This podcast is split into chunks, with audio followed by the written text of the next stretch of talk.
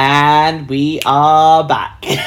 We're back. Welcome to another episode of Rainbows and Bullshit with your glamorous host, Whoosh, Whoosh Mother. Right. Dan. I'm used my full name. Actually, I, do. heard that in a voice note today. You were like, Whoosh Dan. I was like, I'm using it a lot lately. I love that. love that for you. Um, so I'm with the amazing Emma Palmer. I feel like Emma. Do you want to do an intro? Because people probably know like you by now. yeah, don't need to know about me, um, it, but it might be helpful for those that don't know. oh, absolutely. So please introduce yourself. no, you and you. No, Okay, great. please. Emma Palmer is a close friend. She is also the um, director of um, uh, for a company called Unleashed, um, and they exist really to support organisations in supercharging their diversity and inclusion efforts. Yes. I basically just gave you a line from my own consult because I use the word supercharge. a lot of people do supercharge. It's, You know. uh, it's a but whoosh, right? Whoosh. whoosh. You know, Yeah. whoosh. Yeah. So, uh, but but she's director of Unleashed.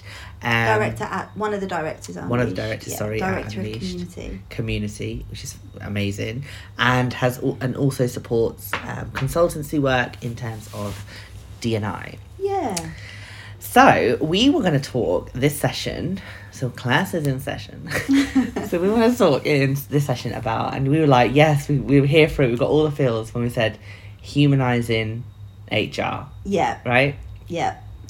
and I'm really excited for this because I work in HR.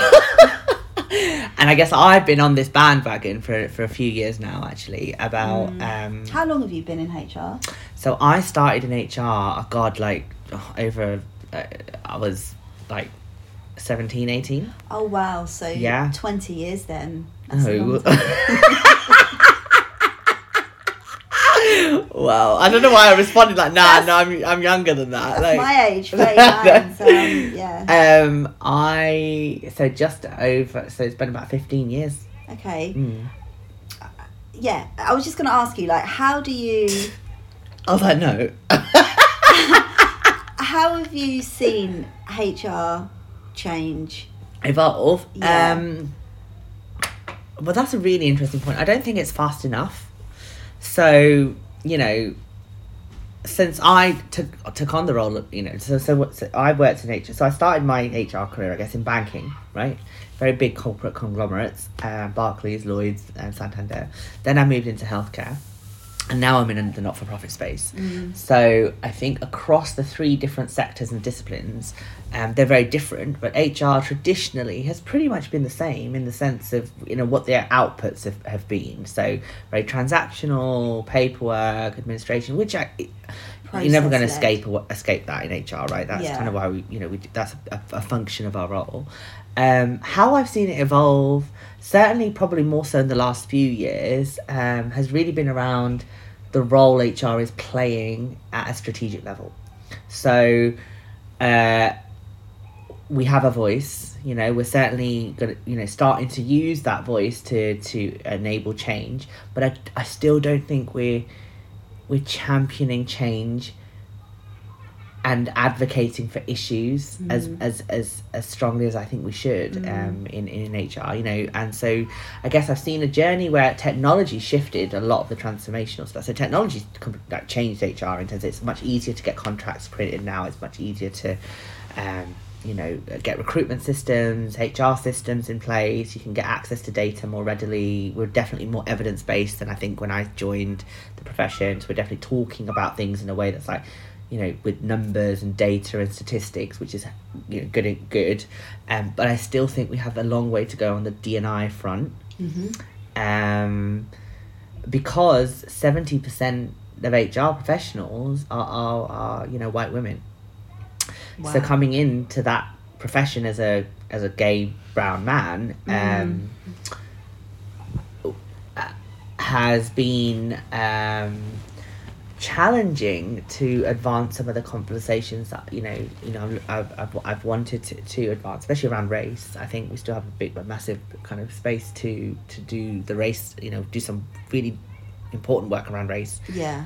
um, LGBT, I think as well is, is not as much as you know. I think you know. Um, I think we, we I think we, we have we have a much bigger role to play in that. So that's kind of how I've seen it change. But you so you've worked in a variety of different settings, but you've come at it from more of an ED and I lens, haven't you? So how what's your experience of HR as an outside? I don't want to call you an outsider, but like as No, someone I know. you know uh, yeah, I, I know what you mean.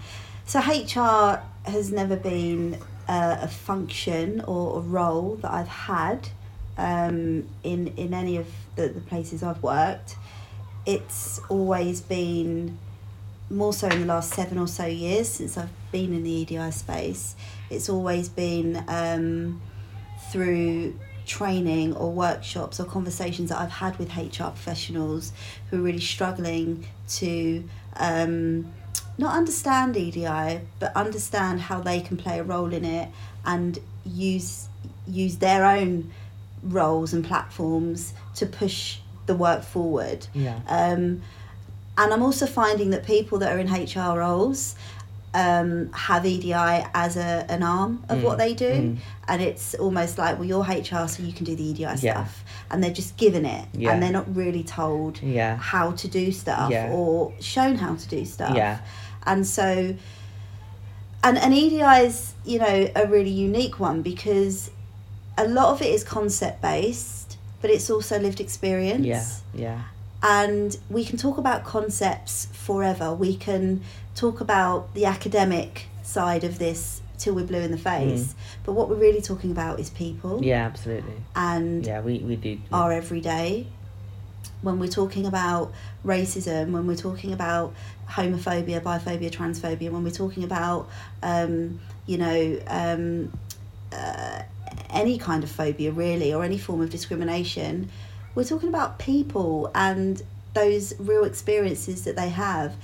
If you bring that into the workplace and you you highlight it or you speak to somebody because you know they have the power to change things Yeah. and that person doesn't really get it or understand or tries to brush it under the carpet or doesn't really know what the process is around it it can be quite difficult then yeah it's to even worse yeah to Yeah. move move forward yeah or to affect any sort of change um, at a sort of systemic level yeah and I think I've found that HR folk really, really, really struggle with EDI. mm.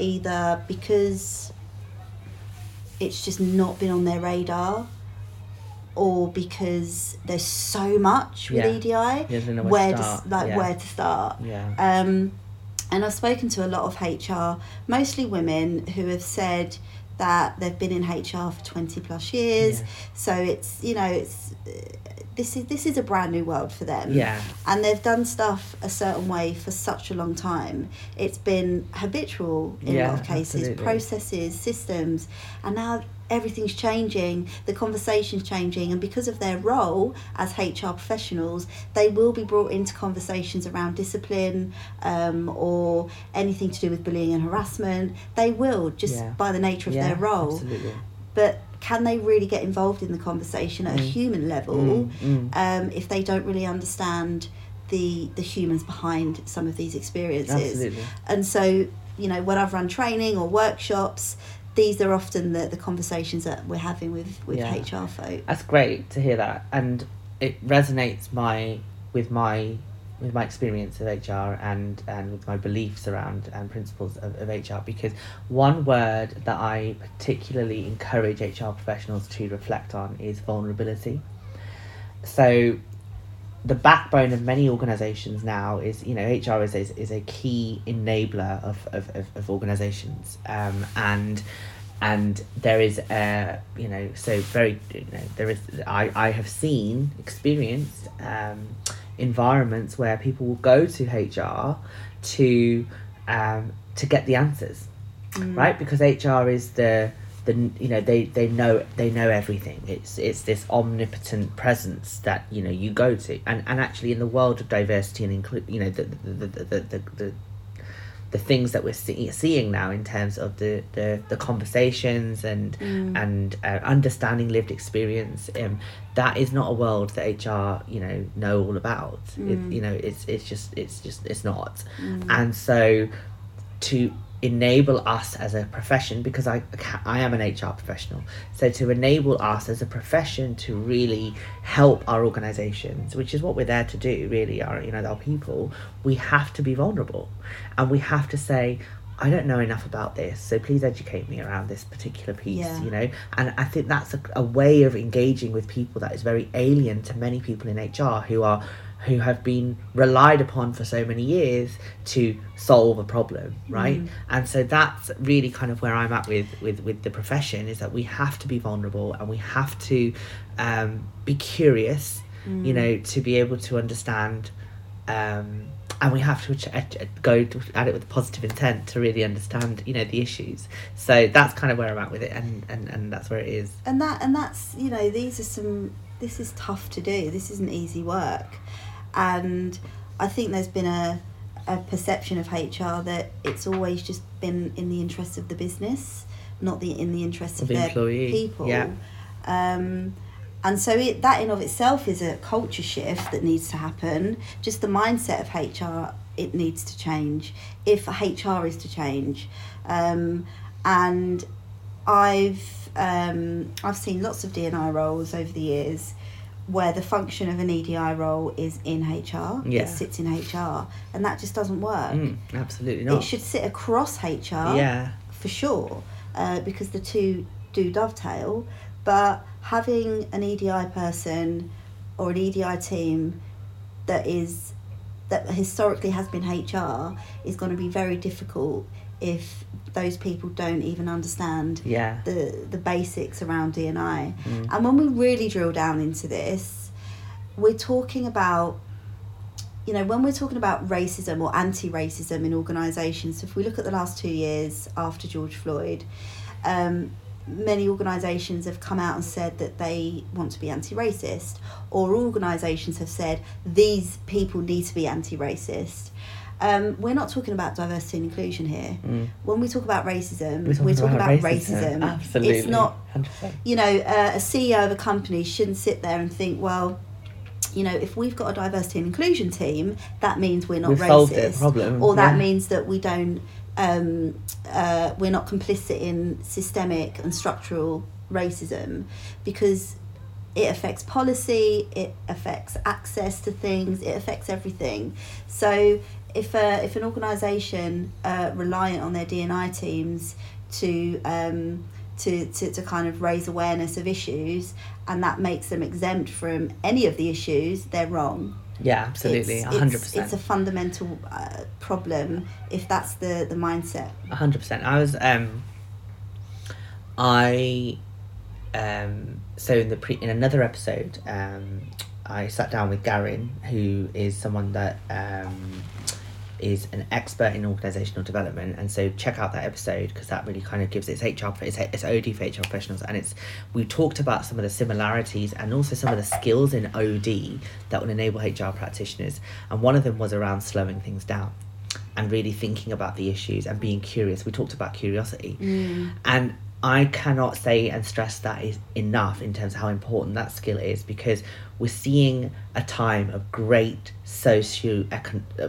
social change. We're seeing a time of great justice um, where people are are demanding that their rights, you know, that they have they have, you know. Um, we're seeing a, cha- a, period of social justice. I think unlike anything Yeah, we've seen no, in I our lifetimes well. and organizations are then just running into like the first thing they're going okay we'll hire a chief diversity officer or we've got an edi team and wait we have tick solve on Yeah. to the next problem and it's this fast world paced world that is actually the problem Mm. so running into like organizations if you look at organizations right we're quick we're agile we have Mm. to be right now anyway otherwise we don't exist because of all the all the crazy changes happening pandemic technology this that and the other but if Wars. war wars absolutely but if we cannot slow down and look at the, our problems and take the time and we think that it's ticked because we've got an ED&I role or a chief diversity officer role then we have to ask ourselves no we just have to not we just we just have to be honest and go right this you know there's some issues in our organization that we need to address. It's not going to be solved by having a, someone in the team who's responsible for that. It needs to happen. I was at a conference um, this week a seminar by um, with for EDI professionals. Um, and I was invited by the uh, amazing Aisha. Um, Aisha's in on another one of my episodes, so check out that one. Um, it's the Ramadan episode. I, I sit down with Aisha. She invited me to the EDI professionals um, seminar, and it was refreshing to hear the challenges with all of us in the EDI space. They're very similar. They are very similar. You know, and one of the things that people were saying is, it does, is it helpful or harmful to have ED&I roles within organisations? As opposed to say, because I know you work for a consultancy, and actually getting a consultancy to come in, because some of the conversations that you're going to then have to have. Well, I think it's twofold. I think so. Having been in house as a D&I manager, um, I was the only person in that role. I had the support of my director and I had the support of the CEO, um, but effectively I was writing the strategy Oh, yeah, from remember you telling us, scratch. Um, and yeah, it was it, it, was taking its toll because it was just me on my own. Um, and then I came out of that, and now I work for consultancy, and it's a completely different way of working. And I, you know, when I was bringing in when I was bringing in people to work with me when I was in house, it felt seamless. Mm. It it kind of just worked Yeah. because that consultant was able to come in. Um, they had no um, preconceived ideas. Um, they weren't part of the organisation. They weren't part of any of the politics. They were able to come in and work with me and work with other members of the team on X, Yeah. for example. Yeah. And I did feel like there was, there's more of a, a, will to listen to consultants than there are people that are in house. Yeah, absolutely. you've Because you know you're paying the it's psychological, right? You're paying the money to come in and tell you something. They're seen as experts, Right. and yet people that are in house don't have that same. and and there's um, power influences when it's in house. You know, there's power influences. I, uh, um, And so what I what I what I think is that that there is room for both. I think you if you're going to hire an EDI manager or an uh, chief diversity officer, or you're going to build a function within an organisation that's EDI, there needs to be capacity. They they need resources. They need support. They need money. yeah, and then they need outside counsel Yeah. to come in and support them Yeah. in, in making effective change. of absolutely hundred percent. If you're relying on one person or you're actually just relying solely, because we know this happens as well, if you're relying on your network group Mm. or your ERG Oh, to drive the Yeah. the DNI piece or work or agenda or whatever you want to call it, you are you are failing yeah, you're like blind. you're blind and in a year's time or five years time when other organisations in your sector have progressed and you haven't you know you'd, you'd need to probably look back and, and see what you've Yeah, invested in and what you haven't invested in It's a really good point. ERGs is a really good point because we were talking about with, without a sponsorship, what's the point of those Back- groups? you know what back in the uh, late 80s early 90s network groups were set up for people to come together have a few drinks um, and and bitch and moan about and, and just, yeah, and just have a moan or have a have a laugh. Um, they were places where people could just meet and just connect in, in a kind of informal way. But it was always um, shrouded in like pubs and bars, and alcohol was always involved. Let's meet every three months. Mm. Let's just go to the pub and Yeah. have a couple of hours. Yeah, yeah. That that's how net, network groups sort of started, if in, in a way, in organisations. And and that's not to say that they never did anything or that they weren't relevant. But when we're talking about the social aspect of a network group, that's very exclusive Yeah. because not everyone can go to the pub or wants to go to the pub Yeah. or even wants to drink. yeah, So you've just excluded a, a massive chunk of your organisation just because of your location. Yeah. And there's no real agenda. There's no real It's just a like bit of a- it's yeah. just a it's just Yeah. a meetup. Over the years, in the last sort of 20, 30 years, we've seen a real shift. So network groups aren't just there to put, put up put on events. They're not just there for a couple of times throughout the year to celebrate LGBT History Yeah, Month or yeah, Black History Month, History. Month, which they were used as, uh, you know, many years ago, and they still are. But I think network groups have really come into their own now. We're thinking much more intersectionally, Connecting the connecting groups, with yeah, all the other yeah. different groups. Um, I've spoken to lots of network chairs who are re- really strategic in their thinking. Um, there's terms of reference, there's objectives. They're really clear about where, what they are and why mm. they're being mm. used. And the organisation are then using them in a much more strategic way as Yeah, well absolutely. to help them deliver Yeah, on their organisational objectives. Networks are being used to influence policy changes. They're being used to recruit others into the organisation. Yeah. So they're really powerful if they're used well. And I think HR need, I think HR professionals need the same level of um, Connection and networking. connection and support Yeah, because absolutely. there yeah. just isn't that really. If, And I, I am, you know, that's one of the things I'm in disc- dialogue with our, with our membership body, um, with uh, Force the OPD, to think about how we can cultivate those kind of environments for people to to be able to explore things safely in a way. Sorry, just going back, ERGs. I know we went into a conversation. ERGs just a um, kind of um, acronym bust. Employee resource groups, and they're typically like your LGBT plus networks, for example, if you have them, or your um, BAME networks, if you've got those kind of networks. So it's those kind of resource groups within the organisations that Emma was talking about, and, and I was talking about just then. I, I still don't know how I feel about those groups, if I'm being completely honest. And the reason is, I agree. I think we have seen a shift. I think we are. Um, I think we are using them as you as you say, you know, in, in a different way. Not everyone. no, not not all network groups are Um, used in that way. no. Not every network group has money or sponsors. I think what we do in that space, one of the questions that we were having in the, conf- the seminar I went to this week was around how we engage white men in the conversation.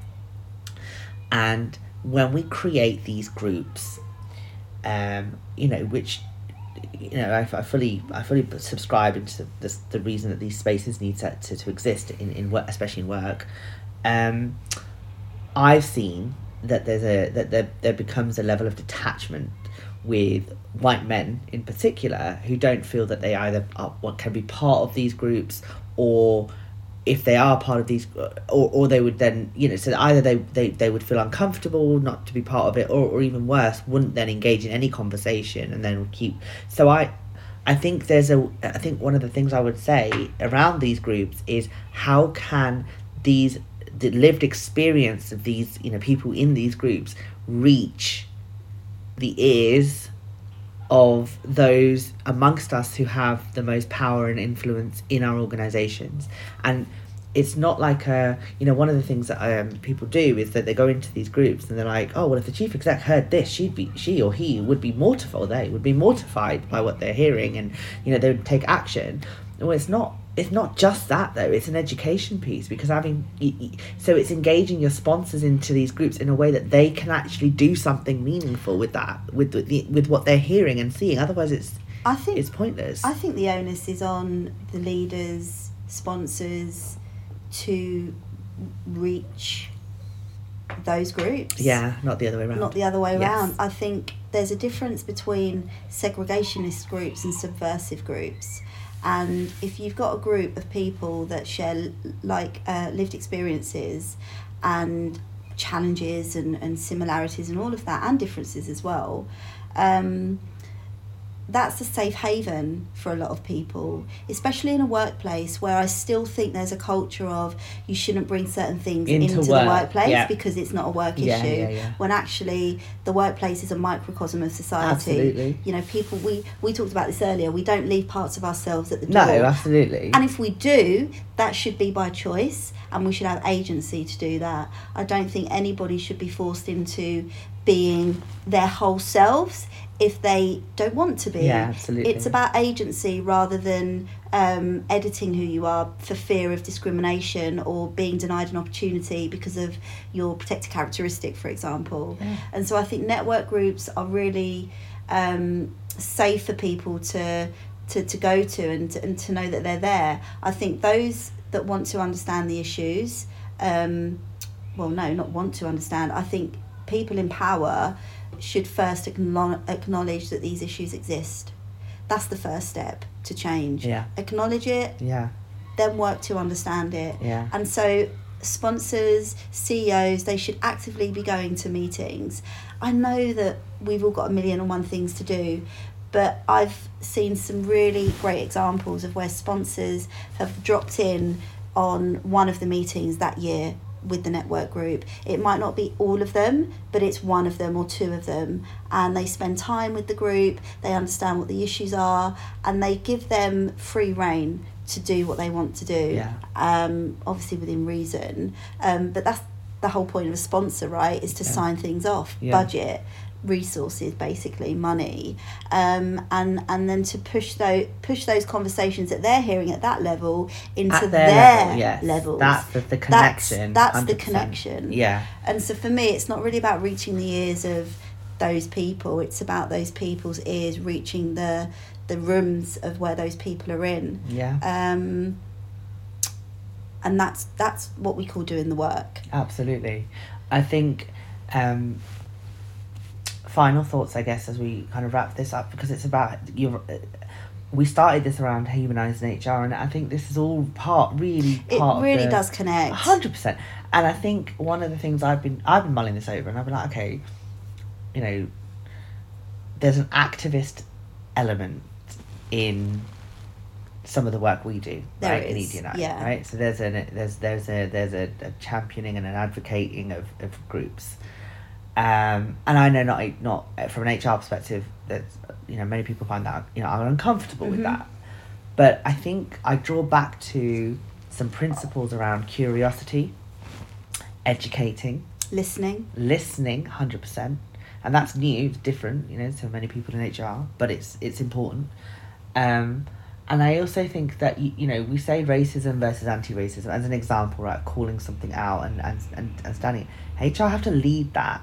If we want our organisations to be anti-racist, HR role model what we want our organisation to be. That the HR's role is is is is is providing a a, a frame of reference for Mhm. how you know your culture you know how you you expect to be to operate in that Yeah. culture so you you have to you have to you have to be brave in hr and take that that kind of step um that's kind of where I would say, you know, we need to start to pay attention to. But listen, this podcast is one example, right? So I'm shameless self promotion. exactly and you know you mentioned earlier about hr not having that space or those connections um, what i do in, in my day job is um, not that i have a night job is if Do you but no um, i mean if i do it's it's basically watching tv and um, you know getting uh, obsessed with married at first sight or or or um four in a bed. or four in a bed yeah um, but I, I I lead on a network called the Arena, and it's a global network of HR and EDI professionals to come together, connect, network, but also tackle their own inclusion challenges together. Um, and it's it's a one stop shop of content, toolkits. Uh, guides, conversation, learning in a live and constructive way through um, our own social media platform called The Arena. And so, if there is anybody out there that, that wants that place um, or, or to kind of build their network and build their connections, come to The Arena. Absolutely. Um, Details of it's the arena will be made available in the bio for the link, um, as as well as Emma's, Emma's details and handle and stuff.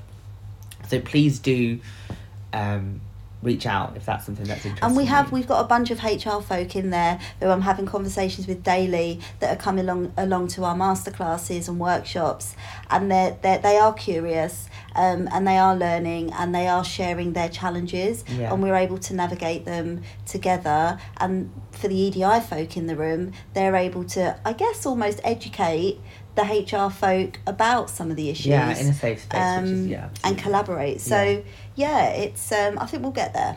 Absolutely.